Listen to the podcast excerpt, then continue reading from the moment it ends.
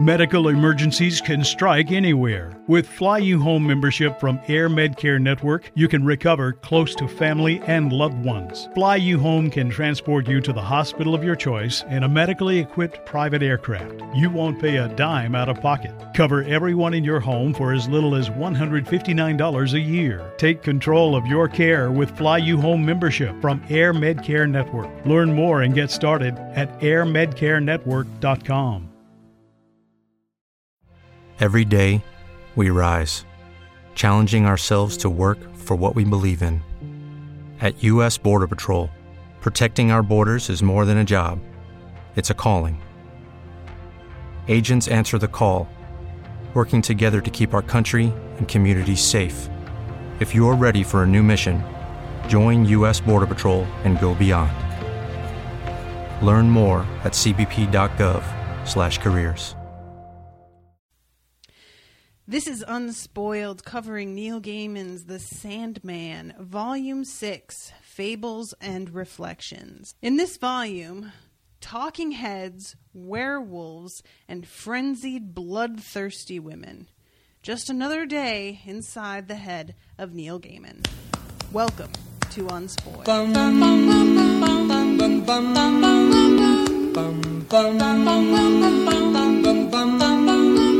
Mr. Sandman, bring me a dream. Make him the cutest that I've ever seen. Give him two lips like roses and clover. Then tell him that his lonesome nights are over. Man has a sick mind. a sick, fevered, twisted mind. Uh, welcome, everybody, to the show. My name is Natasha. I'm Anton. And I'm Miles. Yay! We didn't talk over each other. um, so this volume was how many did it wind up being? Eight different issues. eight. I think eight issues, and uh, you got your copy had that crappy Fear of Falling like preview, right? Oh, yeah. What yeah. was that? I don't know. This was shitty, You- is what it was. Do you know what it reminded me of? You know how in um in a lot of Greek plays they would always invoke the muses at the beginning. Maybe Yeah. that's what he was because this whole thing does have a huge like. Stage director type feel. Yeah, it, it just definitely it's it's like a an homage throughout. So maybe that's what he's kind of doing. Well, that was a from a Vertigo preview issue. So that was a part of a book that DC put out where it's like, here's all our upcoming Vertigo titles, like little snippets to try and sell you on them. Which I think if I were in that position, Fear of Falling would have done a terrible job Yeah, of selling me on. Sandman. Yeah. like I don't know, it just it was so utterly cliched to me when he ends with sometimes when you fall you fly and that's the thing. I was like, really, that's it? Come, It's just 'cause like- come on. You know, sometimes taking risks is worth it. Okay. Whoop-de-doo. Thank you for that. And in Yeah, addition they- to that, the art is just a steaming pile of shit. So Oh yeah, that's something like I think I've said this in previous issue or podcast, but because I'm just not familiar enough with the with art in graphic novels in general, it's really hard for me to know if I'm being too judgmental or not, or if this is just sort of how it is. But it was definitely like distracting some moments in this one because I was like, wait, why does he look so fucking mangled? Or why does this look like it was drawn in about 45 seconds and never fixed or edited? Probably because that's exactly what it was. everyone has you know a different preference to art, especially sequential art, which is what you find in comics. Um, Scott McCloud, I think, is the guy who broke it down into four kind of traditions, Mm-hmm.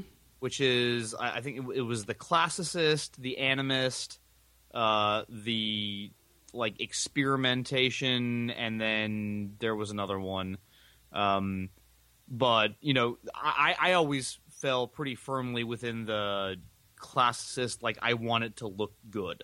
You know, I want it to look realistic and pretty and and good. Whereas some people are way more into the more experiment with form and you know, let's let's bend art expectations and be all you know that kind of thing.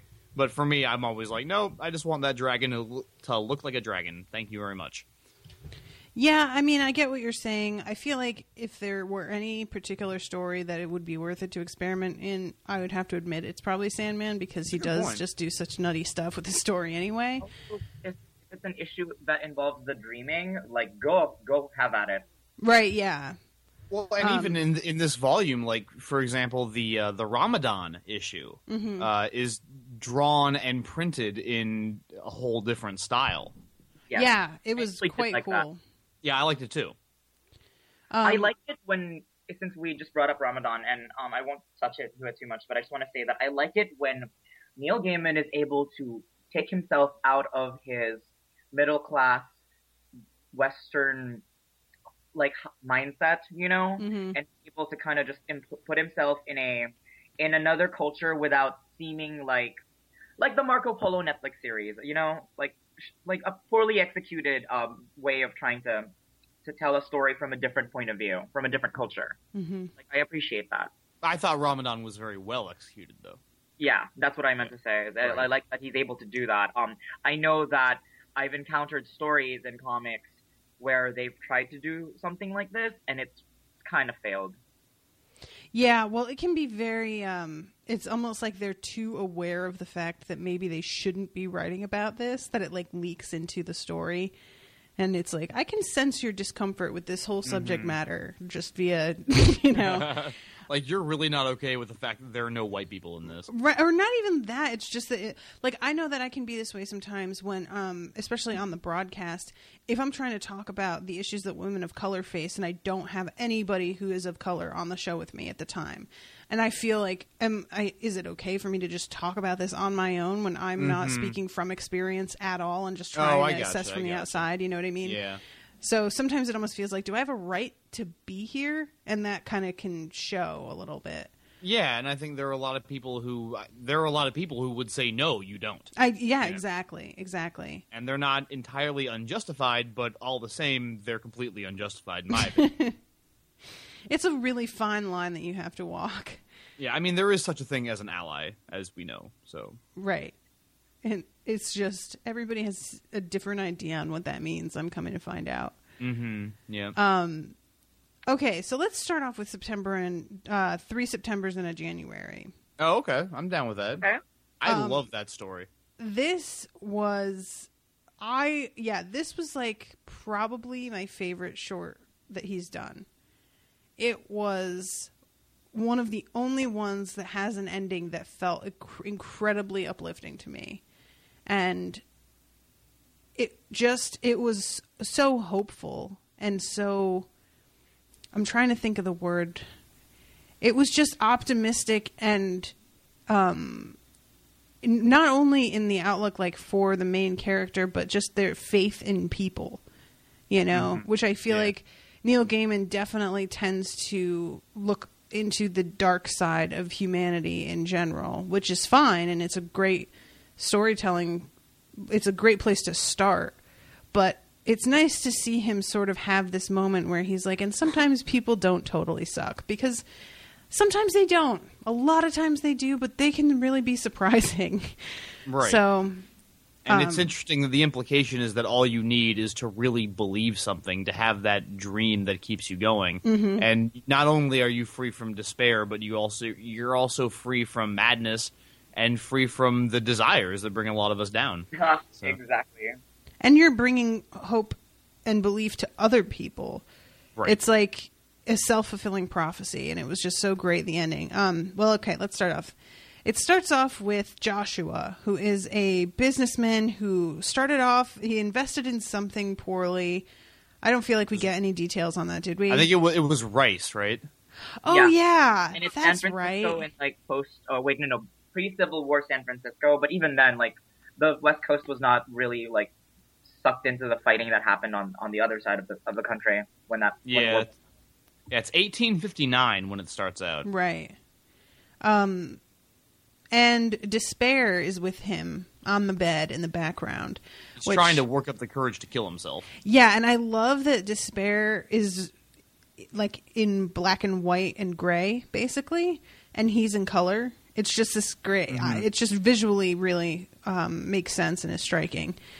And she's like the voice in his head. Well, you've done the, you've fucked up now and you're nothing. I mean, you could kill yourself. Maybe you just should. You wouldn't be the Right. first one to do it. Go ahead. Like it just really sounds like what you would imagine the voice in his head to be saying to him at the moment. Um and then she calls Dream to her and she drags her nail across her chest and draws blood while she's So her- calling him. Her hook ring, her little hook Yeah. ring. I love that. Oh, she is goes, it? I couldn't see it. It's her hook ring because remember she um she's Oh, holding there ring it on her finger and then she runs it across her chest and starts bleeding herself, cutting herself Yeah. open. Honestly, like until you said that, I didn't see that ring at all. Like it just looked like another like Oh, 'cause fold or crease in her face. Yeah. Well, that's her sigil, right? Is the hook ring, and I, I love that Like, she's like. Go ahead, Anton. Oh, sorry, sorry. It's the part of the ritual when they summon each other. They like it's remember when either you present a, your someone the sigil of the sibling you're trying to summon, or you're you have your sigil in your hand. Right, Okay. and I, and I love that because she's like, my brother. I do not stand in my gallery. Neither do I hold your sigil. Come anyway. I'm, Yeah, I'm, right. I'm not doing any of this the right way. Just get the fuck over here. Come on, come on. and the look on her face when she cuts herself open, and running it through her chest. Is this the first time we like the one of the few moments that we see her in a bit of a fit of ecstasy? A little And bit. It Yeah. reminded me that she is Desire's twin, so there's that. Yep. It was sort of interesting because I honestly at first didn't realize who she was because she's illustrated in such a different way. Her features are much coarser and broader than they were in the illustrations where we first meet her. And she had been more um not even soft spoken is the correct word, but more like sibilant, I guess, is what I'm thinking, as if she was just sort of crouching in the shadows, whispering things and not really putting herself into the foreground at all. And in this, she's much more like in command of the room. And I'm not sure if that is a choice on the part of the illustrator or if it's something consciously that you know Neil Gaiman is like, well, she's off on the sidelines, just lurking out of sight when she when somebody is not experiencing despair, but when they are, then she has like total control. Maybe Right, that's like on we're- purpose. We're finally seeing her like in her element here. Um. So yeah, Dream shows up, not impressed, as usual. and um, she has a challenge to see who will take this man first, whether it be her or Dream or Desire. Or delirium. Or Delirium. I forgot Delirium was even a part of this because Delirium just like so immediately is like, oh yeah, this isn't going to work, huh? No, I'm, I'm going to take Like- off. Oh yeah, despair said some stuff. I kind of remember it. um, and yeah, Dream is like acting like he's not going to take part in this, but she goes after his pride, which is like the only way to get him to do anything as I'm learning. and she accuses him of being the reason that their brother turned his back on them. Um, you did not care about him. You did not care about us. If you did, he would not have left us. And uh, at this point, he sends Joshua to sleep, and Joshua has this this dream um, where he talks about a ship full of rice. It was meant to make me truly rich. Instead, it wiped me out. I'm like, man, I would really like to know the backstory on that ship full of rice. You can probably look it up online. I mean, Joshua Norton was a real person. Was he? Yeah. Yeah. Yeah? Yeah. How And weird. Okay. All this stuff about the the first and last emperor of America that is absolutely true. I want to know. Well, all right. So this illustration where he says, "Sometimes I dream that I'm still respected, still a man, but then I wake. Sometimes when I sleep, I am a boy in Africa once, once more." And the illustration of him as a boy is the most terrifying thing. his ears are taking up his whole head. The top hat is about six times the size. His smile is uh, it's just unnerving. Um, this particular illustration just like bothered me a lot. I like put my hand over it at one point. I was like, I can't focus with that thing staring at me. Um, and he delirium or does um I can see and now I'm about to do it. Despair is watching the dream and being like, "Well, what are you doing?" and Dream says, "Well, I'm trying to understand him," and uh, she says, "What are dreams? They're nothing." And he says, "Dreams are nothing. Without dreams, there could be no despair." I'm like, "Oh, snip, snap!" I really like that. Um, So I, I just, in case you're, since you professed interest, I just found this on uh, the Wikipedia's. um, he enjoyed a good deal of success in the real estate market, and by the early 1950s had accumulated a fortune of two hundred and fifty thousand dollars. Which, damn, in the Right. mid 19th century. Norton thought he saw a business opportunity when China, facing a severe famine, placed a ban on the export of rice, causing the price of rice in San Francisco to skyrocket. Um, when he heard there, there was a ship coming back from Peru carrying 200,000 pounds of it, he bought the whole thing, hoping to corner the market.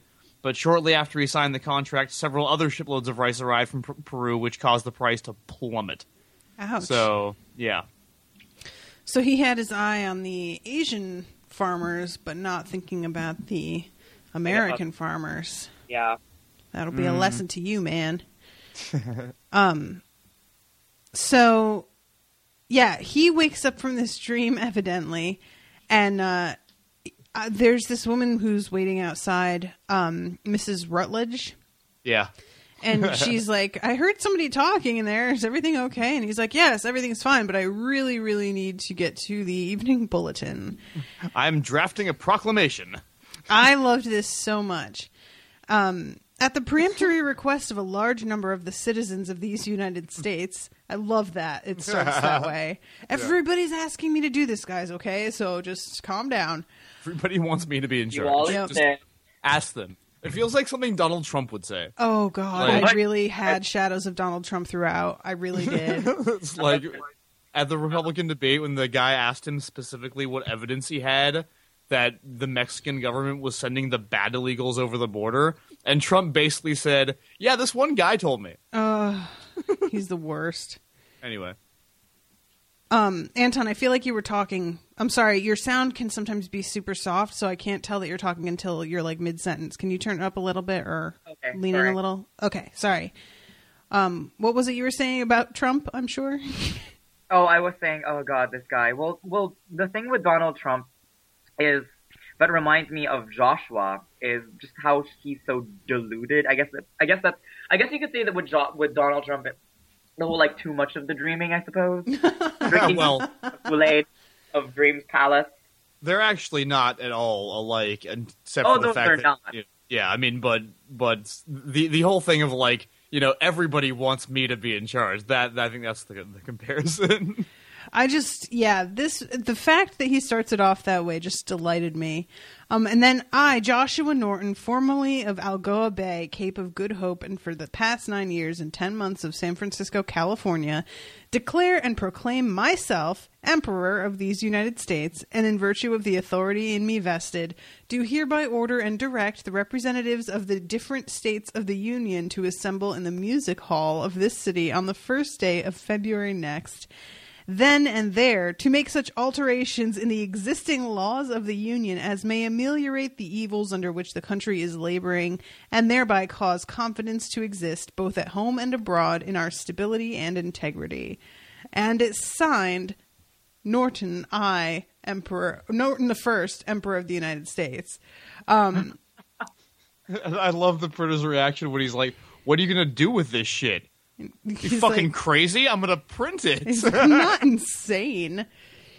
Um, I really wish that there had been like peop- that people actually showed up on that February the first, um, like that we had gotten to see that little gathering, but Yeah. that's okay. If anybody actually showed up at all, I mean, I imagine the press would show up at least. Probably. Um, so Death shows up and is asking Dream, like, what are you even doing? And Dream says, well, despair provoked me. And she's like, yeah, duh. Like, You're I a just fucking love. child. Why? Yeah, she really is. She's like, I thought you had grown up. Guess not.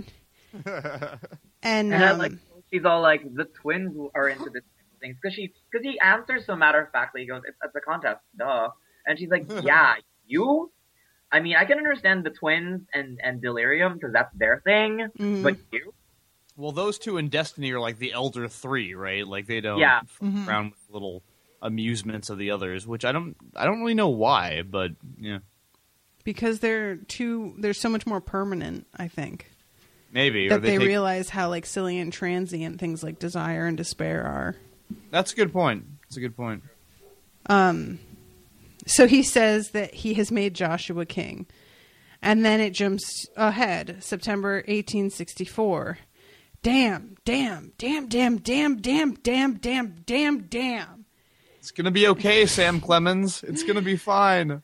Oh God, I I had no idea. I didn't know his um his or his real name, and I should because the Mark Twain house was like three blocks from my house where when I lived in Connecticut. but I just like was so I think inundated with so much about him when I was in school because he had you know lived in the area that I kind of shut it out. And I was like I don't care. Oh my god. And kind of shot myself in the foot on that one. Um and the doorman says Hey, Mr. Norton, how's it going? Not Mr. Norton, Sam. I really shouldn't have to remind you the correct form of address is Your Majesty. Yeah, that, that, that's Sam, not the doorman. I think. What's that? That's that's Sam Clemens, not the doorman. It wait, it is? Yeah, I thought that Sam was the one that was ripping things up. he is. Same guy. He's wearing the same outfit. Look at him. I'm confused now. He says. He says, "Damn, damn, damn, damn, damn, damn, Right, damn, and damn," then he all the way down to the door, and then he leaves. Says, "Damn, hiya, Mister Norton. How's it going?" Oh, Mr. Oh my God. Okay, I got this. The speech bubbles like completely mixed up in my head. Okay, I see what you're saying. All right. Um. So yeah. Anyway, he invites him out to dinner, and at first Joshua was like, "I don't want charity," but then he's like, "But you haven't paid your imperial taxes this year, which just happened to be fifty cents." I was like, "Oh, nice, nicely done." Your receipt? I know. Does he just carry that? Apparently, he does because of the um, money exchange thing that people asked about the Yeah. tourists. Yeah. Um, and they're eating, and he says, "I hesitate to tell you this, Sam, but there are certain individuals who have accused me of, mm, well, being mad. You shock me, Your Majesty. oh, you." I think perhaps it has something to do with the bridge I have command- com- commanded to be built across the bay to Oakland. Oh my god, Yeah. I enjoy that this conversation is happening and Dream is watching them with this like incredibly bored, depressed look on his face. He's like sitting in the corner with his glass of wine, just like, oh, these guys, Jesus, say something interesting. I have to be here and I don't want to. Um, and this is when Delirium shows up. She's also illustrated quite differently. Yeah. Um, well, I feel like Delirium is illustrated differently every time she appears. I, they all are Yeah, that's honestly. true. Like Dream is the Dream and Death are the most consistent, but everybody else changes a lot. It's okay for them though because they're all they're just aspects of ideas. Really. yeah, So- totally.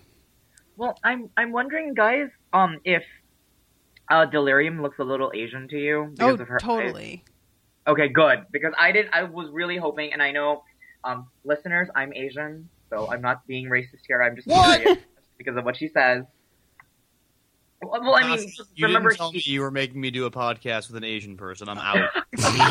Bye bye. I Um, could handle the gay thing, but Asian was too much. the gay thing. That's my next novel that I'm writing.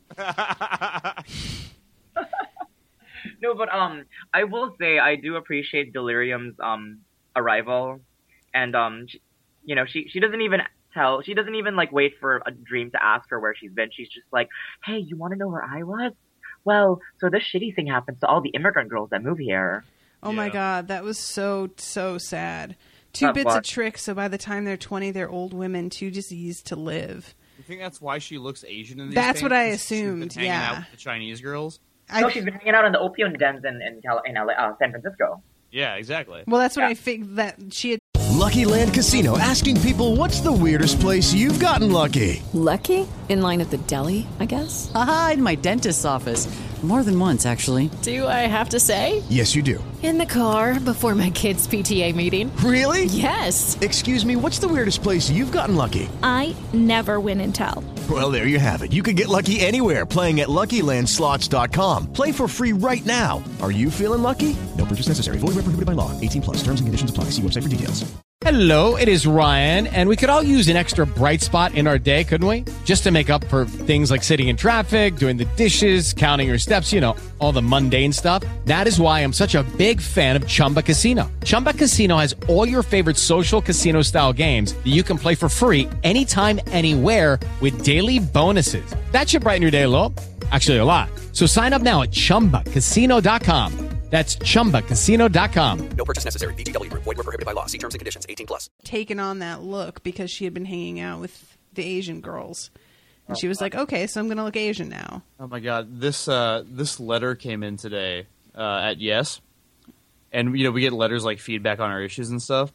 And this woman uh, had apparently uh, been sitting in a waiting room with an issue of our magazine from like a year or something ago, read the whole thing, and then hand wrote two copies of the same letter and emailed it to our two different addresses. And what it talks about is the fact that we had done an issue about poverty, and uh, somebody had written something about race and poverty, and like included a lot of race statistics. Mm-hmm.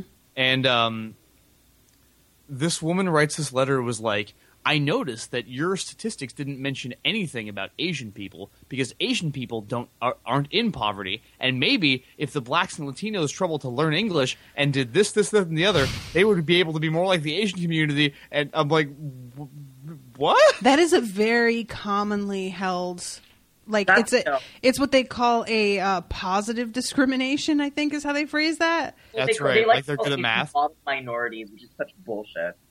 What's that? They like to call Asians model minorities. Oh, God, do they really? Oh yeah, which is such bullshit because there's a lot of um a brief tangent. There's a lot of on the subject of you know abused um, Asian girls. There's a lot of um indentured slavery that happens in the nail salons in New York. They had to do a crackdown. Oh was- yeah, I was reading Yeah. about that and how Yeah. bad that is. stop slave wages. Yeah, and this is what people like. They have this thing in their head, like, oh, the successful, intelligent, really mathy Asians who always nail the top jobs, and it's like, yeah, um, you're just seeing what you want to see as usual, but. It's it's a really common thing that people will say. Well, the Asians can do it. You hear that argument and see that argument so fucking often. It's uh, it's Yeah. ridiculous, and it's like, yeah, it's. I Yeah. mean, and when you consider the entire, you, they're not even looking at the cultural history and how long it took Asian people to be quote model minorities or whatever the fuck it was. Oh, it's so patronizing. I hate it. Decades and decades of horrible oppression. right? It's, And no, it's terrible that um that Netflix documentary um the search for General Tso. It's not just about the chicken dish that is a very Chinese American invention. It's more so about how the Chinese community pretty much just had to struggle because of the fact that they were there were laws being passed in California that was preventing them from getting jobs. The only thing a um, an able-bodied um, Asian American male could do was laundry, work at a laundromat, or be a waiter at a Chinese restaurant because his people would hire him. Uh, okay. Yeah, and that's why you have the rise of all these Chinese restaurants that are all over the place now. Um, yeah, yeah. I could. I have, as Rashawn has said, um, she has described herself as being obsessed with race, and I think she has infected me with that lately because I'm just like having no patience with anybody anymore at all. You ain't the only one. Lord have mercy. You ain't the only one. I was at the Bernie Sanders rally on Saturday. Were you? yep, Oh shit! yep. I was like, um, well, this is a whole thing, but I was just so in support of those women interrupting, and they got so much shit, and I was just like, everybody, you just need to sit the fuck down. I, I'm in support of their message. Uh, The way they went about it was not cool. I think it was awesome, and Okay. this is why I will not talk about it with you because I am about to get ugly. So I'm gonna Fair back enough. off. I made I made a very long post about it yesterday on Facebook, and was just like, no, you guys can't. But needing to calm down now. Okay. But you know who's not going to get ugly? Can we talk for Nice. a second about how Delirium really loves San Francisco? Like she just feels seriously at home here. I really enjoy Oh, that my- a lot. Um, oh, and she also says to Dream that um, she's. She asks, "Are you pleased to see me? Maybe you are. I like to see you, but you're kind of scary." Oh my yeah, that's right. There's something so like almost cute about when she says that. Um, he says that perhaps he's pleased to see her, which I'm like, that would be the most unsatisfying answer to that question. Wait, what is the that he says? Perhaps I'm pleased to see you, She says, "Are you pleased to see me?" And he says, "Perhaps." and she says, "Oh." Like, what the fuck kind of answer is that? Perhaps. He's the, he's the worst. He can't give a straight answer to anything unless it's about him directly. it's like he's just got it's it's not even that it's like he doesn't have the interest necessarily. It's just that it's not worth the effort. I don't know. It's he, he's so irritating. We've seen enough of his breakups and whirlwind romances with not with other people that we realize that that's how he is. He's If so like, self-absorbed. me, dream, maybe, and then the girl gets all emo and is like, "Okay, fine, then you don't love me. I'm gonna leave you now. Why? Why are you leaving me? Oh, I'm gonna curse you." Well, it's not even like he says, "Why are you leaving me?" He's like, "Really? You're leaving? Like, You're how leaving? dare you? Well, guess you're going to a hell dimension." The end. And And there's get- just like no emotion with it. We get the whole soft places issue where you we find uh, Fiddler's Green again. He's just Yes. like, "Oh my god, it's so annoying. They keep taking long walks at me and staring into each other's eyes." And, oh. Oh, love, you're the worst, aren't you? Um, okay, so Josh is talking to Samuel. Why don't you write down the story of the frog? And he's like, The frog? People would like to read about the frog. People like things like that that make them laugh. And I was like, Oh, this is the one. I remember this story. I'm gonna go to that one website now, the the the Straight Out of Somewhere website, and just be like straight out of Calaveras County. Wait, what? Is that That's the where the frog. Yeah, the frog is from is Calaveras supposed to be County. Calvert? Okay. It's the what is it? The marvelous leaping frog of Calaveras County is the story or something like that.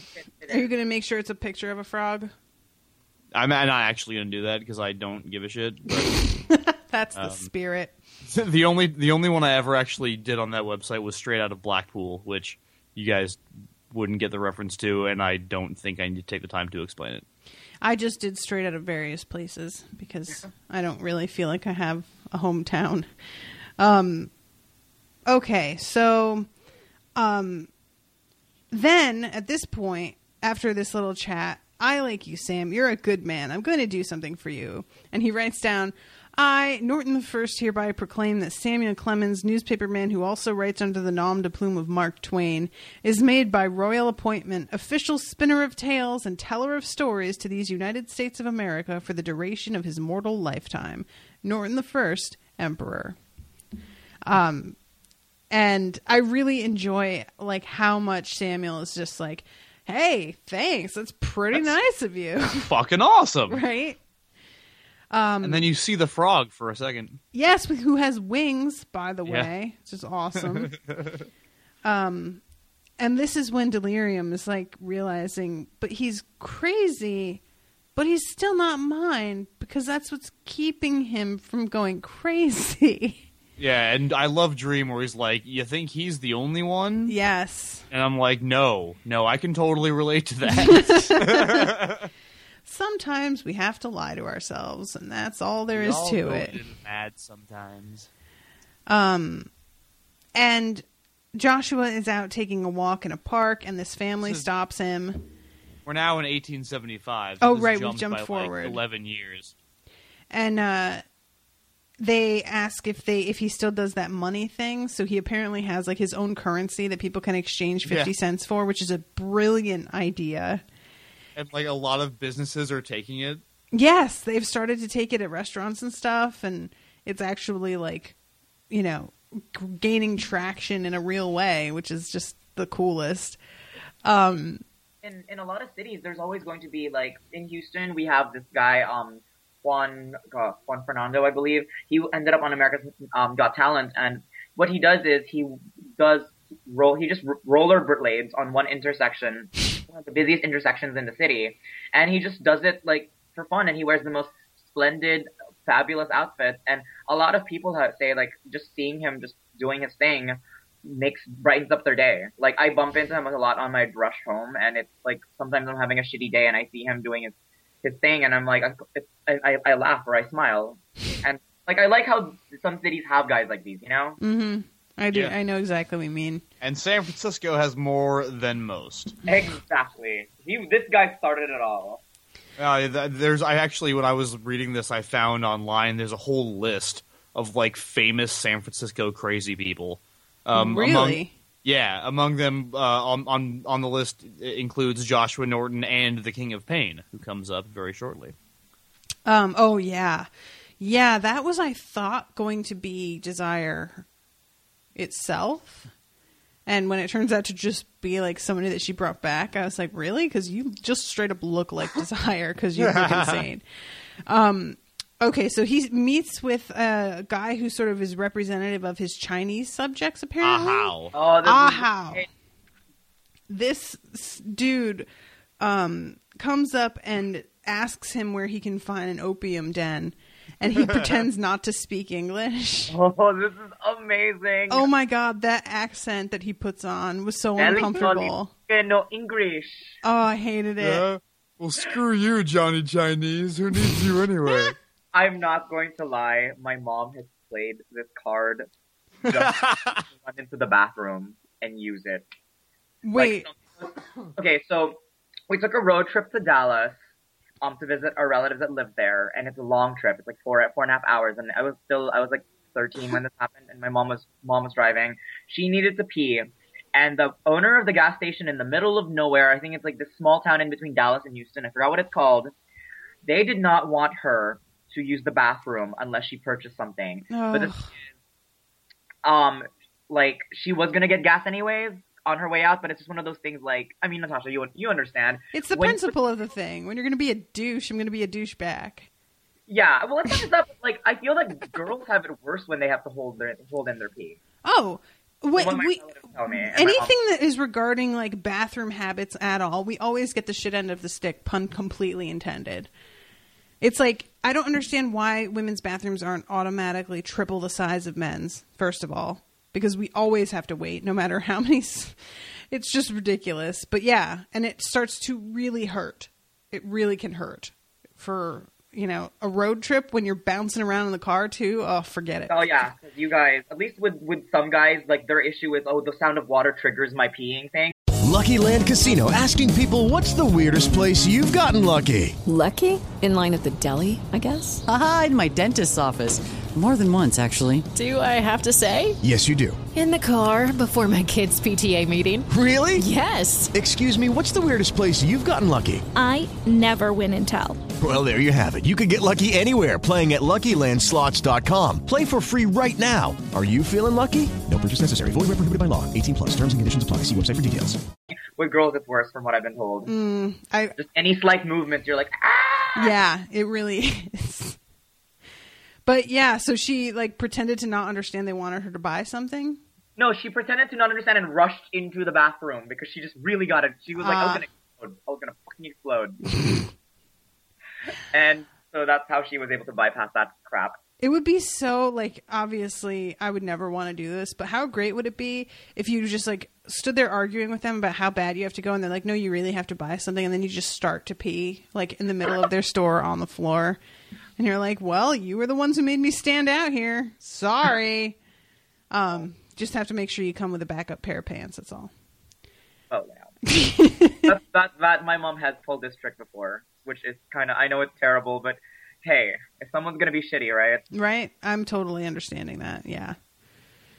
Um okay, so he gets summoned to the Palace of Cobwebs. Cobweb, Cobweb Palace, Yeah. um which is a really peculiar place that has lots of uh full-figured ladies hanging on the walls amongst other things. Um and Talking animals. oh yeah, right, the monkey, uh parrot. Parrot. The parrot talks at least. Yeah. Grizzle or Grizel, whatever you want to call her. Um, and I, grandfather, I heard a ghost riding towards us. He's coming here. That is such a weird way to say this. Yeah. But at this point, the King of Pain comes in, dressed in this in- insane red outfit with these bug blue eyes. Yeah, the outfit is is supposedly pretty iconic. That was what he supposedly wore as a as the a liniment salesman.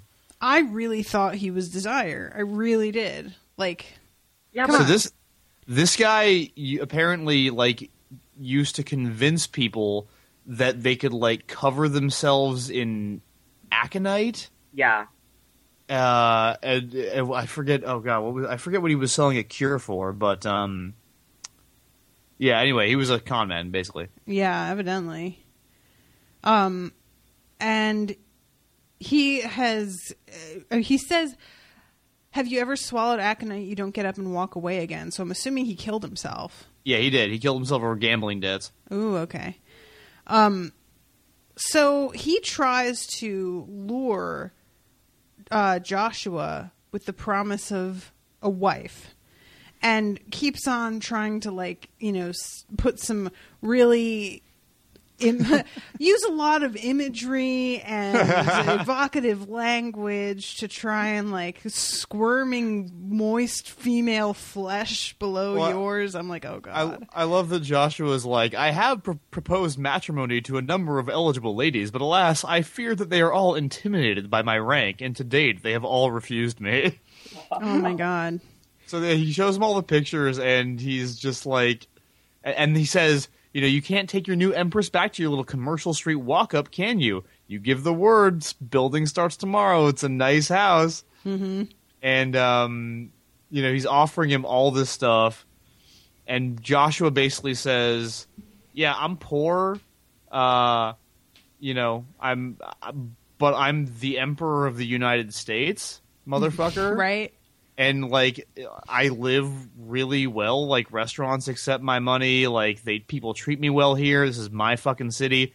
I don't need anything." I really love too when he's like, "Are you expecting me to make some kind of deal with you?" And the way he says it is like, it's so sort of disappointed almost, but more like, "Are you really that much of an asshole that this guy backs off?" No, no, no, no, no, no, no, no, no, no. Well, a little one. a little bit, maybe a little one. Um, and there's also the great bit where uh, where Josh uh, uh, says to Ahau, he's like, "You were with me when they arrested me for lunacy, and when they released me. Mhm. Do you remember what the judge said?" And Ahau says, "The judge said, Mr. Norton has shed no blood, robbed no one, and despoiled no country." Which is more than can be said for most fellows in the king line. I love it so much. Yeah. And Death, Death says something similar later when she's like, I've known literally all the kings. I liked you the best. yes. Um, yeah. So when he continues to push the point, uh, Joshua finally says, "This conversation is unfitting and at an end," which was the best way to say that. I just loved it. And then he leaves and gets back into the carriage with Desire, and she's like, "How the fuck did you serious?" Um, I know Desire is dressed as a dude, and I'm sure Desire is like um expressing himself as a uh, expressing itself as a he. But the way he's behaving and screaming and like getting mad at Dream, it's like it's so Cersei of him. Yeah, very much. He's like, but he wants women. I know he wants women. And Dream's like, yeah, well, Mm-hmm. Dignity, man. Them's the shit. And she's like, and then he, and then he says, uh, "I'm disappointed in you, Desire. This wasn't very subtle." Go screw yourself, big brother. It really was though. Like, just you're gonna bring something in and like show him a bunch of pictures and be like, "Huh? Huh? You want something?" Right, right, right. No, it, like, he's really? totally right. Yeah. But this this feels like the moment when Desire was like, he's got this whole little monologue after he's after it says, "Get down and lick pain," I was like, "Oh my god, really?" and right. uh, and it's just like he wants subtle. He'll get subtle. Just watch me. You know, not here, not with Norton, but I'll make him spill family blood. I'll bring the kindly ones down on his blasted head one day. Yeah, that's what I'm waiting for. And like he's been trying to do like that was the whole thing with him impregnating Unity and trying to get Dream to kill Rose, right? Mhm. So I mean, it was the whole thing with her um apparently intro- introducing him to Nada too, right? yeah, yeah, yeah. So, so uh, Joshua is walking home one day in 1880 in January, and he it looks like collapses um, of a heart attack because he like grips, grips his left Mm-hmm. arm, and uh, despair comes over to him and is like, "Man, I almost had him. Almost, I got so close." Yeah. And Dream says, um, "Here's a statuette that's a memento for travelers, and you can keep it as a souvenir." Yes, Yeah. and um, at this point, Death shows up. It's time, Your Majesty, and she is so like, uh, like, what's the word I'm looking for? She's just so friendly with him. Like, hey, can I try your hat on? like, I just really enjoyed the whole way that they interacted with each other and how like taken aback he seems to be at her friendliness, but he is like appreciative of it.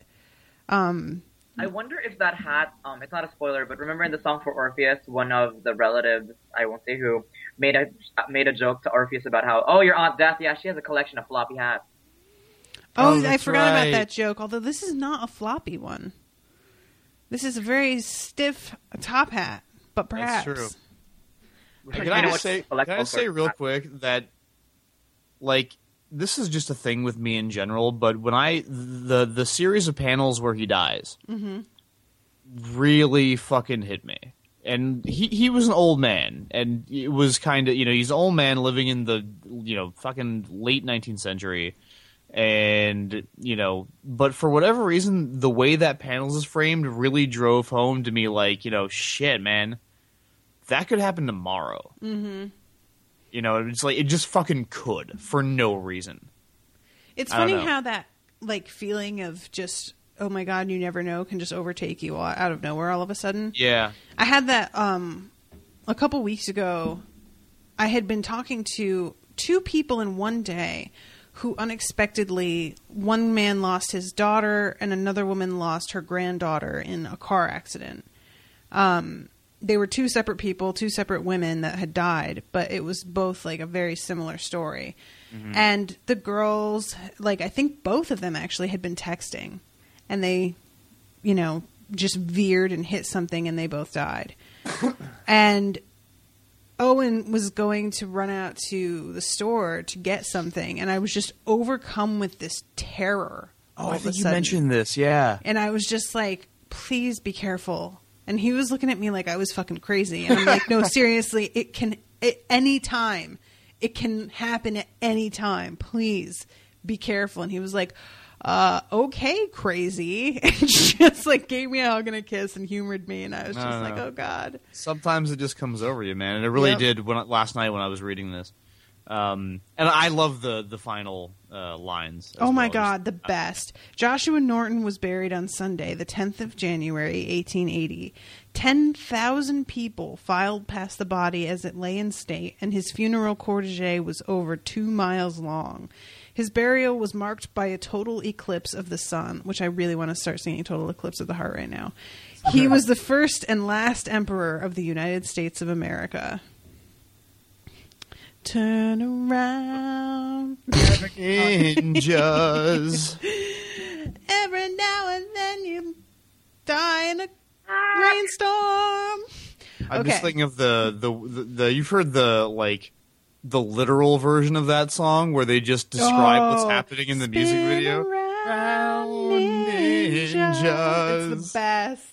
Yeah. That was really like it's a, an, a shockingly long song, so I never had watched the whole thing. But yeah, I tried to do that song for um, a karaoke one time, and it just went on so long that eventually it was me and Brendan singing it together, and we like finally got people up from the audience to come and help us finish it because we were both just so fucking tired. But it was like five minutes long. It's just as bad as the meatloaf, um, I, but I won't do that or whatever. Oh That was- god, that song is so terrible.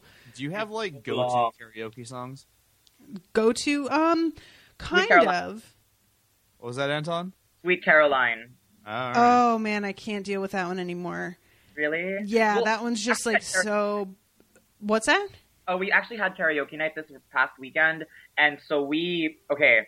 I sang "Bad Blood" by Taylor Swift. Nice.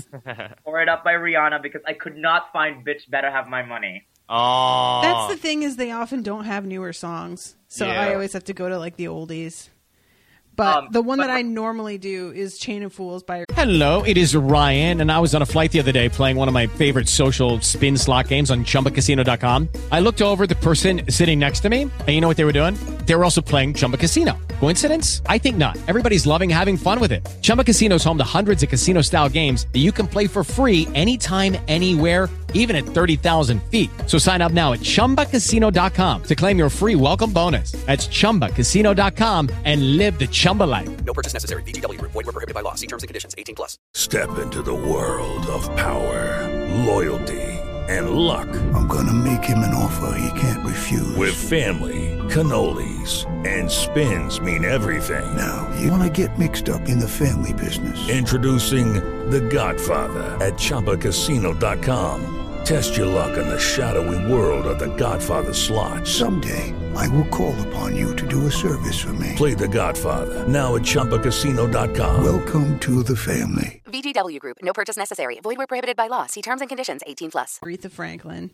Oh All yeah. right. and uh and both Brendan and I would do a lot of 90s stuff. We did um jump around House of Pain like a bunch of times.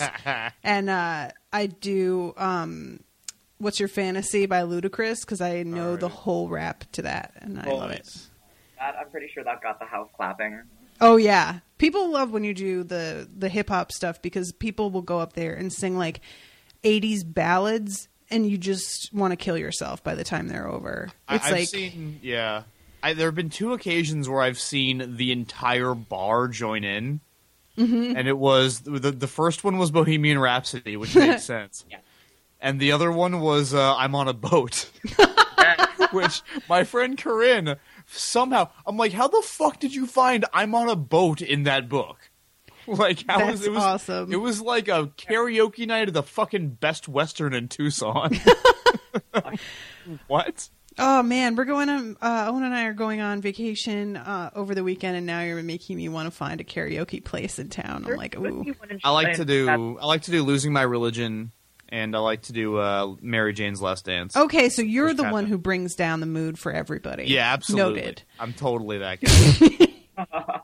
You're the reason why some of the skinny white girl has to get on stage after you and sing "Baby Got- Baby Got Back." Exactly. Abs- yes, that, that that happens. Although, in my own defense, I sing those songs well, so you know it's not like I totally killed the night. It's um, I I mean, not to say that it isn't at least more terrible when they can't sing, but it can often at least be funny. And if somebody sings it well, it's just depressing. There's nothing for me to laugh at, and it makes it worse. Just keep drinking, and you'll be fine. Um. All right. Anyway. Anyway, We've been talking for like best. 45 minutes, and we've covered one of these issues. One of how do you how do you want to do the rest? Do you want to do full breakdown, or do you just want to like gloss I over mean, some of these? honestly, some of these, like this one here, Thermidor, I don't really even feel like there's that much to it. It I like Thermidor, but Do you? yeah, I do. I, What I'm, do you I'm like about Thermidor? Well, I, I'm kind of naturally interested in the French Revolution and the Reign of Terror. That's kind of a, a point of interest for me in general, like you know Robespierre and and Yeah. and all that stuff. And So how they tried to change all their the names of their calendars and everything, and yeah, stick for a thousand years. Nope, lasted like what four years. And it's it's fascinating to me because it's like it they they really were coming from a decent place at the beginning of like let's you know let's overthrow the monarchy and create a new empire based on reason and fuck superstition and all this shit Mhm. um but it went so it, it just went so bad and uh I love the the part where you, you find Thomas Paine locked up. Yes. When they were Yeah. like, Paine, you're an embarrassment to your Americans too. They don't want you back. And I was like, They're like, ouch. You're a rabble rouser, dude. They need those before revolutions. After revolutions, yeah, go away and do your rabble rousing somewhere else. Um, and I, I, I kind of I, I dig the Johanna Constantine character as portrayed in her journals. Um, to a certain extent, I like her. Uh, you know, Orpheus will come into play more heavily, obviously later, but I really dig the um, you know, the whole thing like he sang to the leaders of the Reign of Terror, and you know, and then literally head started to roll. So I liked it. I like Thermidor. The thing about this volume is Song for Orpheus and Thermidor are not next to each other. Where you would No. think they would be. I think that that was part of like I don't know. This particular one just took so long to get grounded in anything that felt like it made sense. Um and I mean he really loves to start stories in media res, so to a degree I'm prepared for that, but this one in particular took a long time to feel like I understood what anybody's motivations were at all. Because it's sort of like how I felt with Lost after like season three. I'm like, listen, you can only keep chucking weird questions and riddles at me for so long before I start to be like, okay, now I need an answer, at least one, please. And that was kind of how I started feeling. And it felt like just as soon as I caught on to what was really happening, it was over. Mm. Um, so it just really was not satisfying to me at all. But What about uh, August? Did you like August? I did like that one, yes. Although it was super sad, but Yeah. It was very depressing, and it took. uh, I mean, I remember um the first time I ever read August, the big reveal that it's Augustus or Octavian. Sorry, right? Octavian. This the one who followed after Caesar, Julius Caesar. Well, died, right? the the Emperor Augustus. yeah, the Emperor Augustus. The, the- who was was like bad. he's known in history as like the great one, right? He's the Yeah. fucking like nothing was ever the same after he he died because then as they point out at the end, it was like Tiberius who was an asshole, Caligula who we know who fucking Caligula was. um Claudius, who they describe in uh, this issue as a fool, although I know at least one person who's read about Claudius that vehemently defends him, but that's neither here nor there. Uh, and then Nero, who was just the worst. So, and after Nero, of course, the the emperor or the empire basically crumbled and would never. did it strike gain. back? Sorry. I can't. I can't even glorify that with like a chuckle. Like I can't. I can't even snicker at that. That's just. That's. That's not even Is it heresy? I feel like I feel like that part um in you know remember that one episode of Black Mirror with the uh with the grain where he's like playing detective tracking down his wife's adultery Yes. and he goes back and he uh he sees her laughing at the one joke and he's like that's not funny that's that's objectively not funny like hey you look at that just just tell me if this joke is funny is that funny no Oh yeah, that show is really good. Um, I've had people being like, "Why don't you cover that while Rashawn's gone?" I'm like, "Did it? Done already. go Bye." pay for it motherfucker Yeah, right. Go buy it. Um, but they probably just don't know it exists. I'm We not very good at cover the- advertising things. we still need to cover the Christmas special by the way That's true. I will wait for actual Christmas for that. Fair enough Um, all right, so yeah, to summarize this one, um, she's got a head. oh we're go- we're going back to Thermidor okay I mean, it's I, I'm okay with really not covering it very much. I just want to mention the fact that they have puppets of headless corpses. That's right. I, I just want to discuss that really quick for a second. Dude, the Reign of Terror was fucked. That's Like, It got dark. This is the kind of stuff that you don't even want to admit happened. You're like, this is just coming out of the darkest parts of his psyche, this writer. And he's just, you know, imagining some of the most horrifying things that you could think of that are really macabre. But no, this is a real thing. Um, really? Really? It's terrifying because um and and you know you we have to remember we're looking at the reign of terror from a Western standpoint. Like it's only just recently with China being more relaxed on its security and uh, flow of information that we're we're getting news from from uh, mainland China of all the atrocities now committed. Oh, God. I Yeah. don't know. I mean, Well, uh, well, he the, the reason he stockpiled a lot of money, I mean, a lot of nuclear arms, was he had to deal with Stalin since Stalin was starving, but had a lot of nuclear warheads. Hey, China, you guys have a lot of natural resources. Give us rice, we'll give you weapons. And for some stupid reason, actually, no, why should we be surprised? Mao was like, that's an excellent idea. I was about to be like a stupid reason. Um, are we living on the know. same planet? I really what one one one thing that I really like about Thermidor is the fact that uh, it really manages to convey the feeling among just like the general population of France at the time Mhm. when the one guy like accidentally says July Oh, and he's yeah. like, "Oh, Thermidor, I meant Ther- I meant Thermidor, don't fucking hurt me. I meant Thermidor. Yeah, I'm so yeah. sorry." Crazy mob justice, which I mean we've Yeah. been seeing online and in the internet rate lately with some news stories that break out and people just the, the way they respond so rapidly. Yeah. Uh, It, it also I, I, no, not even to bring up this whole can of worms, but you remember the Dark Knight, the third Chris Nolan Dark Knight movie? Yeah. Oh, they, they yeah. basically recreate the Reign of Terror under the rule of Scarecrow. The implication was that socialism will lead to the Reign of Terror every time, and I'm just like, motherfucker, democracy led to the Reign of Terror, like the glorious revolution overthrowing the monarch. You know, like That's what I really loved about the um later on Ramadan.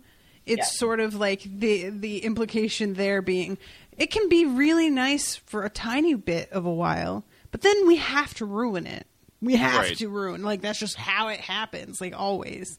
And um so yeah, there's just something like kind of beautiful about the fact that he recognizes that and is like, "Can I make you a deal to keep it beautiful somehow?" um but anyway okay so let's uh let's end with that that turn that head uh sings knocks them all on their asses not And then really gets- but you know and then gets left on the island. Uh, yes and turns out to be orpheus's head and um it's Johanna saying goodbye Right. uh what we obtain too cheap we esteem too lightly Thomas Paine. i liked it Yep. and then the hunt this is a very simple one um, okay, so so we're not going to talk about August very much then. August isn't happening yet. Oh, okay. The yeah, hunt is the next one. Order in the volume, collected volume, Miles. I'm so confused right now. The next one is the hunt, and then comes, um, Okay, then that's comes just- August, and then after that comes the. Uh, The one with that's Steve, right? that's just weird because um so in the actual so you know I have the issues here not the the collected novel so um Thermidor is issue 30 or is issue 29 August is issue 30 and 3 September's into January is issue 31 Yeah, and, and the were- hunt is like ones issue 38 oh, weird. Okay. yeah so sorry that's the source of my confusion No, no. Actually, to be fair, Natasha, I was going to bring this up. So, like I said, um, um, if the stories of Thermidor, August, and Three September's into January, they they were actually the interlude before a Game of You, after Seasons of Mist. Right, I remember you saying that now. Yeah. Yeah, and then what's interesting is after a Game of You, you have The Hunt, Soft Places, and the Parliament of Rooks are issues 38 to 40. Um, Yeah. And what's interesting is we didn't get Ramadan or Song for Orpheus until after. Um, Ramadan is actually issue 50 that's right yeah which is interesting because we will we still have two giant ass story arcs to finish before Ramadan actually shows up in chronological order. Which if, in terms of publication yeah publication dates, yeah. And then Song for Orpheus, which um, is smack dab in the middle of this uh, volume, Fables and Reflections, actually was a special. It's not even numbered. That's so funny because they really do go together in so many ways, just like about the whole storytelling thing, and it's just funny to me that they were so far apart. You know what I think it is? It's real life politics inside the Vertigo DC editorial causing these issues and ruining the story. Fuck you guys. um. All right. So the hunt it starts out with this grandfather who is really uh, cranky and old fashioned and kind of arguing with his granddaughter. Of course, you love it because you are this grandpa. you are clearly this old man who is Yes, set in his clearly. ways and yelling at the children. I am old and Russian and yelling for the kids to get off my lawn and, And this oh, what you're telling your granddaughter not to watch that MTV because it's going to ruin her her Yeah, eyes. And absolutely. You're telling And then her the- it's really good with Michael Jackson lyrics, and she's like, "But I don't like Michael Jackson anymore." this You liked one Michael time, Jackson this one time week. I like uh, tried to marry this princess and then didn't, and then went off and turned into a wolf and fucked another wolf instead. The end. Surprise! Princess Bride also with the interlude with a grandpa telling the story. By the way, That's right. Absolutely. which by the way, I'm wondering, Princess Bride probably came before this issue came out, so I'm hoping that it's a callback to that narrative. This Yeah. was '92, so the movie came out When did the movie come out? Because the book is very different. That's true. The Um, movie came out probably like wasn't the book like late eighties? I would look it up, but I'm afraid to do anything on my computer because I'll I'll, I'll look it up. Keep pause. talking about the hunt. Um. Anyway, this uh, is a grandfather telling his daughter the story about our people, Princess and Bride eighty seven, by the way. So yeah, Princess Bride came out way before this issue came out. It was eighty seven. Yeah, the movie Princess Bride. By the way, can I say, can I say real quick how great it is that the only thing you need to type for the princess for the Princess Bride to be the first Google result is the PR. anyway, The pr- um, so the story starts out. He runs into this old woman, and she is selling stuff, and uh, he catches her a rabbit, and his dad is like, "You shouldn't talk to her," and she goes on her merry way, and then later there's, on, there's the great bit where where she's like, "I've got the Emerald Heart of Koschei the Deathless." And then the the granddaughter says, "How'd she get that?" And he's like, "You crazy? An old gypsy woman's gonna be walking around a forest with the heart of Koschei the Deathless in her pack?" And then later on, she's like, "I thought you said it wasn't." He's like, "What do I know? I don't care. You're just not supposed to trust the storyteller." That's right. Um, By the way, isn't that the heart from Tales in the Sand? That's what I was thinking. It, It was. It looks yeah. like it, but it's a different color again. It's a different color every time we see it. I th- I think we've seen red, blue, and green now of the of the same heart shaped thing. This thing is the artifact equivalent, ancient artifact equivalent of that that dollar bill with a "Have you seen?" Um, uh, like "Have you seen George?" Remember? Oh, yeah. Where's where, where's George? George?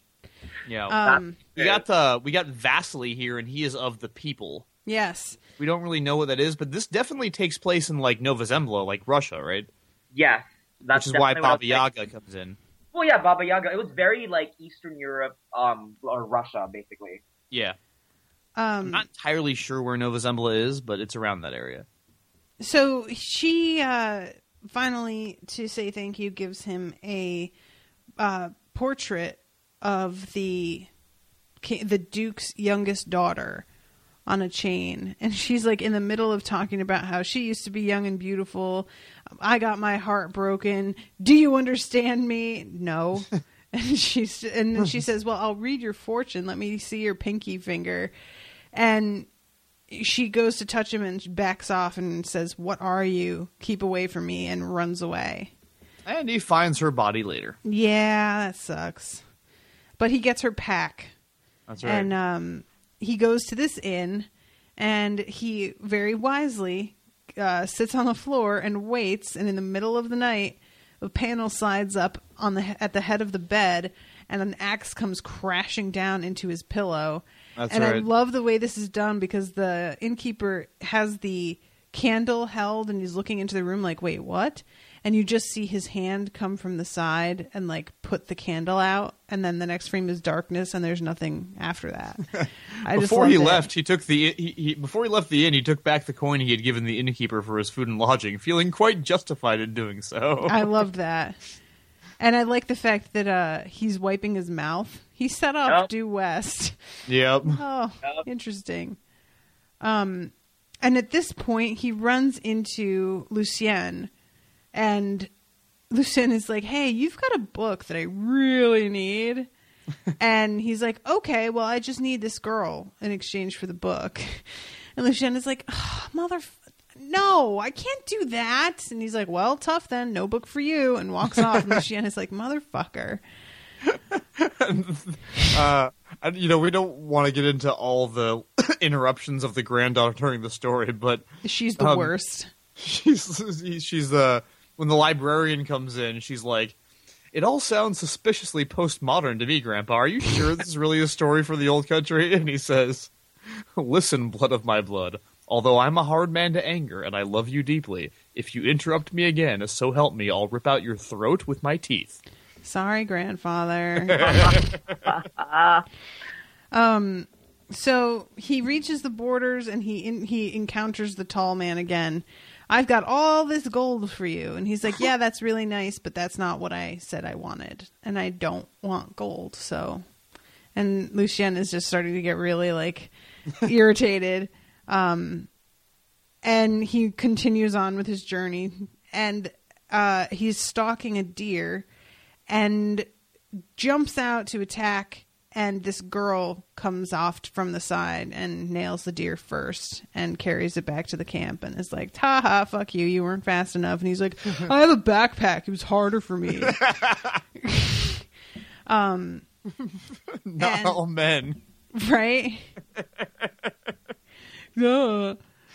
And Baba Yaga is there with her hut on chicken legs, which is my Yes. favorite thing. Are you familiar with the legend of Baba Yaga? I was obsessed with Baba Yaga when I was She little. is- oh, she is she is a joy. Every time I hear stories of her in Eastern European folklore, um, Mike Mignola, who r- does the Hellboy comics, has made her a staple in the Villains Gallery, and she is amazing. That's awesome. I was there was this um this little like book for children called Bony Legs, and it's basically Baba Yaga, and I think I've seen that. Yeah. yeah, a girl who like gets kidnapped or she it's not that she gets kidnapped so much as like she decides to work for this old lady not knowing who she is and then when she figures it out she's like all right i'm i'm gonna bounce and Baba yaga's like yeah no you're not and the girl has to figure out how to escape and she throws a mirror behind her and it turns into a lake and she throws a comb behind her and it turns into all these tall trees that are too close together for baba yaga's house to fit between them and That's right. That's right. it was the best um Man, the first time I was exposed to Baba Yaga, I think it was one of the books that really got me into mythology. It was, and I've never like heard anyone talk about it or seen it again in my life. But it was this weird ass book called, I think it was called Weirdos of the Universe Unite. And it was like this story about this kid who had problems and he got help from this group of like super friends who were mythological characters. And it was like Coyote from Native American mythology, and uh, like some, I think Hermes from Greek mythology, and Baba Yaga was one of his friends too. nice that's Anyway. basically like what's going on here he's just like pulling find- everything I'd love to find that again and just be like, what the fuck was this shit? Because I honestly do think it was a bigger influence on me than I kind of realize. There's also um, women who run with the wolves, which Mm, is yeah. you know an exploration of a lot of like classic fairy tales and the Baba Yaga and the variations of were discussed in that at in at length, and also um, Bluebeard was in there too. I remember being fascinated by that one because that one's dark. Um, oh yeah. but anyway, okay, so she he he says I need to get to the Duke's palace, and she uh, asks him, "Have you ever ridden the night sky in a mortar?" And I remember when I was little hearing that she flew around in a mortar, but I was like, they can't really mean like a mortar and pestle, right? That's got to mean something else. I was like, that's what, the fuck is a mortar and pestle? Wait, you didn't like when you were reading the comic, or no, when I was When a you kid, I had no fucking idea what a mortar and pestle was. Oh, okay. Yeah, Oh. I I knew what they were, but I assumed that I that there must be a different meaning for it. Nope, it's exactly what you think. I remember being exposed to the concept, to the whole idea of Baba Yaga, because um, so my grandmother was obsessed with like all these creepy, creepy things. Surprise, surprise, right? That, those are my bedtime stories. I love So, it. uh, I would love. To, I would have loved to meet your grandmother. well, the thing is, the, the Philippine folklore, our horror, like our monsters are just as creepy as East. They're they're more attuned to Eastern European monsters with the creepy shamanism that occurs in that those parts of the world, I guess. And so Baba Yaga for me is not some not a foreign concept because we have something similar to her, like a, a, a Southeast Asian analog, and it's it's there with the uh, flying on a mortar mortar and pestle creepiness of Baba Yaga, and what is it? The shadow that curdles milk. Yes. Oh yeah, that's right. Well, they they they do- they go through the list here. It's like, uh, oh, where is it? Babies screamed, mothers miscarried, milk soured, men went mad. Below them, Jews were burned in their houses, gypsies were beaten to death, night birds screamed, and owls hooted, and wolves howled. Yup, I was like, that's it. Jesus, all right. That's all because she cast a shadow. Oh my goodness. also, have you guys seen John Wick? Yes. No. Because every time they were like Baba Yaga, I was like, ha. I just made me think of John Wick. Um, Miles, you should watch John Wick. It's pretty fun. Everybody Uh, should. I, I've heard many things about John Wick. Uh, most of them good. I um, honestly just haven't been able to muster up the interest, but I will check it out someday. I'm It's sure. a good movie to watch with people because there are numerous moments in which you kind of shout with surprise and go, "What the fuck?" Lucky Land Casino asking people what's the weirdest place you've gotten lucky? Lucky? In line at the deli, I guess? Aha, in my dentist's office. More than once, actually. Do I have to say? Yes, you do. In the car before my kids' PTA meeting. Really? Yes. Excuse me, what's the weirdest place you've gotten lucky? I never win and tell. Well, there you have it. You can get lucky anywhere playing at LuckyLandSlots.com. Play for free right now. Are you feeling lucky? No purchase necessary. Void where prohibited by law. 18 plus. Terms and conditions apply. See website for details. And it's way more fun to do that with people. All right, I'll check it out. So it's the movie that me when me and my gays want to bro it up. That's our fuck yeah movie. Yeah, definitely a fuck yeah maybe, movie. maybe we'll do a uh, maybe we'll do an unspoiled sometime of me watching John Wick. Well, oh, they that are would be giving it a sequel. super fun. Are they? Oh, Yeah, that's they awesome. are. I'm so I hope excited that now. It's John Wick 2. Um, and the guy who Alfie Allen, who plays uh, Reek in Game of Thrones, is basically the bad guy. Sorry, I'm not in in what show? Oh, um, there's this show on HBO. It kind of is lost its shine for some people, Yeah. but there's this guy in it, and he's always the bad guy usually Well, in everything. Lily Allen's um little brother, who was a bit of a fuck up until he cleaned up his act, is channeling his dark state. So he he like always plays a villain character. As long as there's no other actor in that show who like has something else similar going on, like always dying whenever he appears, then that's fine. It wouldn't be. Oh no, it's just it's just Alfie Allen pretty much. Um, even they even joked about it on it when he was promoting the film. He, um, I think it was um, he was basically just saying like, yeah, I just had to basically be autobiographical with my character. that, that, that that was a Sean Bean joke, guys. Come on, get with the program. Oh, I know, I know. All He right, back super- to this.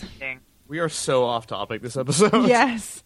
Um. So he gets. Uh. He goes to like the door of the palace. I guess one would say the mansion, whatever. Knocks on the yeah. door. Is like, hey, so I want to see this. uh This person, this I woman. fucking I love this doorman. And he's just like, "Oh, of course, please come inside." And leads him down obviously into a basement. I'm like, "You're following this dude, To really?" dungeon. Right? and he's like, "Wait in here. The lady will see you shortly." Slams the door or when hell freezes over. Ouch.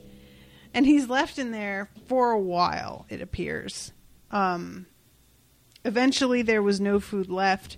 We of the people are hard to kill and harder to kill the older we get. But he was young, and without food or water or moonlight, he would die the true death, a slow death, and far from noble. Um, and then Lucien appears. Hello, and he says something like, "Well, why didn't you just wait for me to die, and then you could have taken your stupid book." He's just so irritable. He's not really like I just imagine him that way. Um, and Lucien, it's not that simple. At this point, the book is your property. When you die, technically, it becomes the property of the Duke. And I really have no desire to open negotiations with the Duke. God, that line made me want to meet the Duke now. I know, right? I'm like, why? I was like, Lucien is afraid of somebody. Okay. And he's also afraid of Dream finding out that he misplaced a book because Well, yeah, he's- he's- 'cause he says he it would neg- opening negotiations with the Duke would attract attention, which is what he's trying to avoid. Is like he's trying to do this all on the down low. Well, like I, I never lost a book. There were no books missing. Nothing like this ever happened. And I love that he's like, "So your freedom for the book, right? Right." And uh, he's like, "Nah, I'm of the people. I said what I want. That's pretty much it. You can fucking shove it." Well, yeah, I, I actually I kind of dig this little little line he does where he's like, "I am of the people, man. What I seek, I find. What I hunt, I take. I can hide in the shadow. My teeth are sharp enough to cut bone. I run on four legs as easily as two. I am kin to Dwaro and Nightgaunt. I owe allegiance to none born, and I fear nothing. I want the woman." I really was rolling my eyes throughout that, honestly, because Really, I liked it. I liked it was lot. thinking about the moment in Age of Ultron when Thor is like, "As long as there is life in my breast, I am running out of things to say," and he's being snuck up on. Well, so I I just- kept being like, "Is he just trying to distract him?" Nope, nope. He really is doing the speech. It, this was the passage where um, where I w- became, I think, most interested in like, what the fuck are the people like kin to Dwaro and Night? What? like, you know, I want to know more about this shit. And he he says all this, and Lucien's just like, Well, fine. so he brings him to the library. Uh, be very quiet. And fucking Morpheus is just standing right there with his arms crossed, like, What's up, buddy? oh my god, I was dying. And when he starts growling at Dream, and Dream is like, stop that. Well, Lucien, just like he's so dismissive. oh god, he tickles me. Um, and he asks what the price is. He smiles and says, "I see." He gives Lucian the book, and then they go to her chambers. Um, and I really like one step forward, and they were in the bedroom of the Duke's youngest daughter, whose name was I don't remember, Natasha, something like that. Yep. Yeah, it was. Yeah, it was. um, she was asleep in her bed, and he sees her. He realizes that she's everything he ever dreamed. And then he's like, "Yeah, here's your necklace piece." I did not expect that, That and was, it was so great. like a way to subvert our expectations. Uh, Why? Why though? Why? What? Why did you do that? I'm assuming because he's like, yes, she's pale and delicate and fragile and can never run with the wolves. Ah. That's what I assumed. But it just felt like there was this moment where he was like, yeah, um, you're great and beautiful and, you know, but you're also just not really like they're just Well, I asked because at the end, it's what the grandfather says this whole story is about, is what he saw at that moment. Oh, okay. I'm kind of curious as to what you might think that is. for me it's almost like um when you see like a celebrity or somebody who is so perfectly beautiful that it's almost like yeah this this is it's like you're not even human i'm not really it's there's something about somebody who is too good looking at least for me that mm-hmm. I can't like you, you know like you try and fantasize about a celebrity or something and if somebody is too good looking I can't do it because it feels too completely out of reach and so like over the top ridiculous and like this Oh. you know so for me it just sort of felt like he saw her he was like yeah you're practically like a different species from me entirely. Nah, I don't think this is ever going to work out. Here's your necklace, but you're pretty though. Bye. um, you know what? I, you know what I can't do? what Not comment on the banging sounds again. is it happening again? I've been, I've been trying not to say anything this whole time. I'm wondering if it's because um, Anton, you have like a headset on, right? Um, yeah, but it's not me because I'm not running, walking around the, the house. I don't know. I'm like because I'm not moving. I'm sitting here at the at my desk with my book. Yeah, Unless no, it's my am book I. like I've- hitting the desk, but I'm not I have really no moving idea. the book around. I have no idea what's happening. but NSA, def- if you are listening to us, we just want to say we love America. yeah, Wait, yeah. Okay. what? I said NSA if you're tap if you're tapping this this conversation. Oh, if that's what the sounds are. Okay, I've got you. I was like Ja- so confused for a second. James Clapper, go fuck yourself. If you're listening to this, I hate you. And they've released the missiles. Okay. I was Um, gonna say there was just a knock on the door. Hold on one second, Dun guys. dun dun. um, when Lucien asked Vasily about the Duke's daughter, he shook his head and said nothing. But the Lord of Dreams knew that wishes are sometimes best left ungranted, and he did not need to ask. Yeah, Vasily just goes back to the dreaming and just chills with them and has dinner. yeah, I love that so much.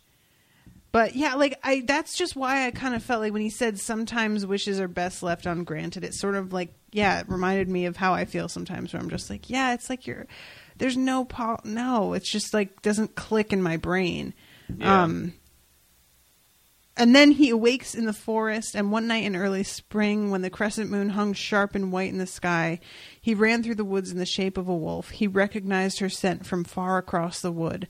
The hunt lasted for hours, until at the end his teeth closed gently on her neck, not breaking the skin, and she lay still. And then, flickering and shifting from wolf shape to man shape, they celebrated their union. And I Okay, love how they're like snapping and snarling at each other in that frame. So so they're basically like having sex while shape shifting, right? Yeah. Okay. Yep. That that that's a little kinky, gotta say. Did you listen to that episode of uh, that Brennan and I were covering Song of Ice and Fire and read bad Game of Thrones fan fiction? Yes. I don't think I did. No. and there was one that was of um it was of Robb and Arya's dogs or I must have- I- direwolves. With Oh well, okay, yeah. I I fucking listened to every episode of that shit, so I must have listened to that episode. Unless it was a paid episode, I don't remember. But they, yeah, they're supposed to be like warging and having sex in their direwolf, like Nice. with each other. It's Nice. horrible, and it's so graphically written. oh my god, the whole thing is just really uncomfortable, and I could not stop reading it. I was just like, and I got a lot of people who were like, "You need to do more of that," and Brennan was like, "No." he put his foot down hard. It's like, "No more of that shit." Good job, Brendan. I appreciate it. Um, and the people came from hundreds of leagues around for the wedding, and they lived happily together until death parted them. And that's it, huh? Yes, that's the story. It's kind of sexist. Oh, oh, it's not uh, though. How is it sexist? If he just like took her for a prize, that would be sexist. But he just gives her her necklace back and then goes and, you know, mates with the other woman. And later on, it's not even like she's his consolation prize. It's like way later. Yeah, if like if the story had ended with him just like claiming her the end, then maybe. Yeah. I always found that to be such a weird and he seems so frustrated with her, he like stands up. Um Well, and that, and then that's when she's like, "Well, you're, you know, my parents put you up to the story because they don't like my boyfriend because he's not of the people and blah blah blah blah blah." And he's like, "But, but uh, yeah. fuck you." But it wasn't about your boyfriend. It wasn't really even about the people. It was about what he saw when he looked at the sleeping woman, why he turned his back on her. It was about dreams. My fault. I thought you'd want to hear the story. Um, and then I wish you could have known your grandmother. She was an amazing woman. She knew the value of things, but she never let me forget that she had beaten me to the deer. And she suddenly turns It's like, around, and he's just like, "Good night," and closes the door. And I'm like, "Oh shit." it's I uh, like it's good. some- Sorry, go ahead, no, Miles. Oh, I was I was gonna say it's gonna be a little while before uh, there's um, as much unspoiled commentary on this particular subject as I would like there to be because uh, it's gonna be a little while before we get to Harry Potter and the Order of the Phoenix. Mhm. But um, fifteen year olds fucking suck. Yes. Like that specific age. I remember It's being worst. 15 and that being the turning point for me turning into an utter monster. It was. That I remember. It's like, just- I, sorry, go ahead. I, I it's gonna I- sophomore year of high school. It's awful. This is true. It's it's terrible. I think I to this day I don't know how I survived my teenage years, and I cringe when I go through old pictures of myself or notebooks I kept in high school where I would like write things down about my thoughts, and I'm like, I, I kept a notebook of like every year I would just jot my thoughts like stream of consciousness style, and Mhm. I think I found the notebook of what I kept when I had my first boyfriend. It was terrible. terrible. I want to go back in time and beat that Anton to a bloody pulp and say, "Get over yourself." I hear Uh, that. I think everybody wants to do that to their y- younger selves. I know I do. Um. All right. So, guys, we've reached an hour and twenty minutes, and we haven't even gotten to Still got August. fi- we've still got five issues left to cover. I think. So, what do you say we wrap this up here and cover the rest of it next episode? Would that So be all done, right? We've done. Uh, we did three September's into January. We did Therm- Thermidor, and we did the Hunt. Yes. All right. You want to do like one more and make it an even four per episode? Well, the next one is August, and I feel like that has a lot going on. okay. All right. All right. Um, what do you think, Anton? I mean, I'm fine with stopping here because Soft Places is not that long. Neither is Parliament of Rooks. Parliament of Rooks is is fun, but it's not. It's not a long. It's not a long issue. It's very short, yeah, and there's not much going on with that one either. So I feel like August and um, Ramadan are like the more dense Yeah, ones and, to talk and about. Song of and Song of Orpheus. oh well, yeah. But Parliament of Rooks and Soft Places shouldn't take very long. All right, cool. Well, let's do that. Um, All right, sounds good. Sorry, guys, for it's it's very hard to know like how we're going to be talking about things, but I'm glad to not have been alone because it was hard for me to. I can normally read the whole volume that we're going to be covering in the day that we are covering it, and uh, I was really frustrated by the fact that I couldn't do that this time. I was like, how, "Why is this taking so long for me to get through?" But then Anton said he had the same thing, so I felt better. And this one is just like it's it's the same thing as Dream Country, only longer. It's a little bit harder to, you know, it, it- it's not as I don't think it's quite as important that we like cover all of it in one episode because it's not a concurrent, like a, a, a coherent story. Right. Okay. Um, well, then I just wanted to say hi to new patrons really quick. Um, not too many this week. It's uh, Jacqueline Hensey and Susan Stacy on Patreon. So welcome, Jacqueline and Susan. um, on Bandcamp, it was, let's see, I'm sorry, um, Corey Guerin. And then I got a donation from April Connolly. So thank you very much, April. Um, and those are those are the announcements. And for those of you who are not yet aware, for whatever reason, um, I will not be able to continue with uh, Harry Potter and The Wire for a little while because Rashawn has had to take a leave of absence from the podcast for a month or two. And in the interim, I'm going to be covering um, His Dark Materials with Owen. Um, which I'm going. I started a new feed on iTunes, which is yet to be approved. Hurry the fuck up, iTunes! And it's just going to be called the Unspoiled Book Club, and I will be covering books on that. Um, several chapters, like grouped together, instead of doing it one chapter at a time, so that I can cover more books. Because sometimes it's just I get so many recommendations for books people want me to cover, and doing it one chapter at a time can it just slows everything down so much that it feels like I'll never get to certain things. So. Um, so yeah, we're, we're starting off with the Golden Compass, and uh, I have one episode recorded, and that should be coming out soon, hopefully. And then we are also doing the Jonathan Strange and Mr. Norrell BBC series. I've read the book, Owen has not, um, and I have also read his Dark Materials, and Owen has not. So he is going to be the unspoiled one for both of those.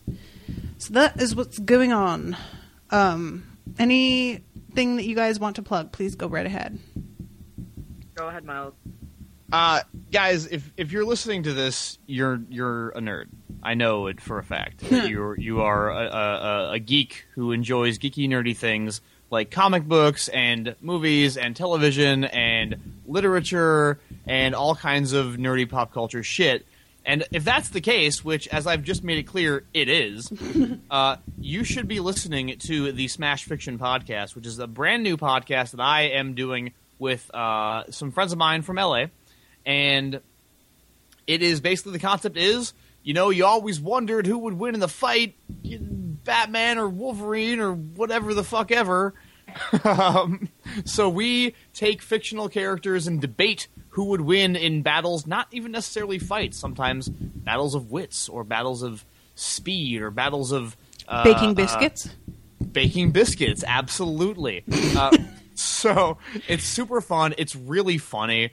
Uh, all the people that I'm working with are really talented. I'm probably the least talented among them. So um, check that out. It's it's a, it's just really tons of fun, and I think you guys will really enjoy it. The podcast is called Smash Fiction. We have two episodes up right now on iTunes. Uh, the first one is Terminator versus Predator. The second one is Godzilla versus the Power Rangers. And that was great. I wanted to tell you, Miles, I listened to this on the commute to work with the guy I'm sort of seeing, and we were Uh-huh. laughing our asses off, and he was like, kept on like laughing every time you guys brought up the fact that Godzilla can sky drop kick somebody. That's right. He knows martial arts. and the the next episode, which should be coming out this coming weekend, uh, I, I'm actually the judge in this one, and this one is a little more complicated. It's who would win, uh, Master Chief from Halo or Samus from Metroid Oh my. in a race through a space station to kill the Xenomorph Queen from Aliens. Oh, So um, that's super fun. That's going up this weekend. Check it out. uh, it can be a little bit hard to find on iTunes right now because you can't just search for it because Apple doesn't give us uh, a lot of privileges because we're brand new. So if you want to help us out with that, um, like it, subscribe, uh, you know, uh, leave a review. That'd be awesome. And we have a Facebook page, uh, Smash Fiction Podcast. We got an email account, Smash, uh, Fiction Podcast at gmail.com. We are on Twitter at Smash Fic Podcast. Uh, you can also check out the Timekeepers Table podcast if you're a wrestling fan through the Timekeeper's timekeeperstable.blogspot.com and on iTunes. And of course, if you're uh, at all invested in that show that Natasha just told me about just now and uh, the books that it's apparently based on, you can find my writings about it, which happened somehow, even though I didn't know about it for the past five years, uh, on towerofthehand.com, where we have just completed uh, the top 50 characters countdown, Natasha, which means you're out of excuses. It means that we're going to have to record a Song of Ice and Fire episode together, and I'm not sure how you feel about that. If, if we record, if we record a Song of Ice and Fire episode, I'm okay with it. As long as we're not recording a Game of Thrones episode, we're good. All right, we'll see how long we can keep those two things separate. All right, fair enough. Uh, I think I think that's me. Oh, and also I, I always almost forget. Uh, check check out uh, some more of my work and some more uh, really great progressive uh, social work um, in terms of journalism at Yes Magazine and YesMagazine.org. sorry, Hey, John? for, sorry I had so many plugs. It's okay. Hey guys, um, I am cur- well. Okay, so I write reviews for um, ProjectFandom.com. I currently cover Marco Polo, which I I don't know. I think it's not getting a second season. If it is, I'll guess I'll cover it. I Are am. you enjoying it? it's okay, but I can't believe that it got a second season with how bad it was. But on the good side, Daredevil is is uh, uh, my reviews on the first season of Daredevil is something I'm particularly proud of, especially since I do love Daredevil. I'm one of the few comic book geeks out there that will prefer Matt Murdock over Bruce Wayne. Also, because right. I don't think at least Matt Matt will fight for you, and it'll be free because he's pro bono. Um, also, um, Bruce covering- Wayne, he charges. he charges. Well, I mean, he'll probably send you like. I feel like if you're an, a Gotham citizen, it's a revolving door of pain. Yes. I gotta Like, watch Daredevil. Joker- And as Well, soon was as I gonna say, watch Daredevil, I'm listening to your reviews, Anton. Oh well, I'm glad that you do. And also, I was going to say, with the season, um, with the fall season coming in, I am also going to be covering the Muppets show on ABC. Woo! Project and Lucifer, which, according to Nina, um, because she was able to get um access to maybe or may or may not. Oops, I'm sorry. May or may not have gotten advanced viewing privileges to the pilot episodes, like some people have. May or may not. I will neither confirm nor deny that. You are in so much trouble right now. You're in hot water, Uh, buddy. well, I mean, mm, I've been told it's good, and it is Lucifer that is based off of the same Lucifer of the Sandman series that we've been covering. So that's exciting. Cool. So there's that. Also, I am enjoying my stint here on the Unspoiled Empire as a va- proud vassal, As am I. always. And uh, that's pretty much it. Sweet. All right, guys. Well, thank you so much for listening, and we will see you next week with a new episode. Bye, guys. Bye.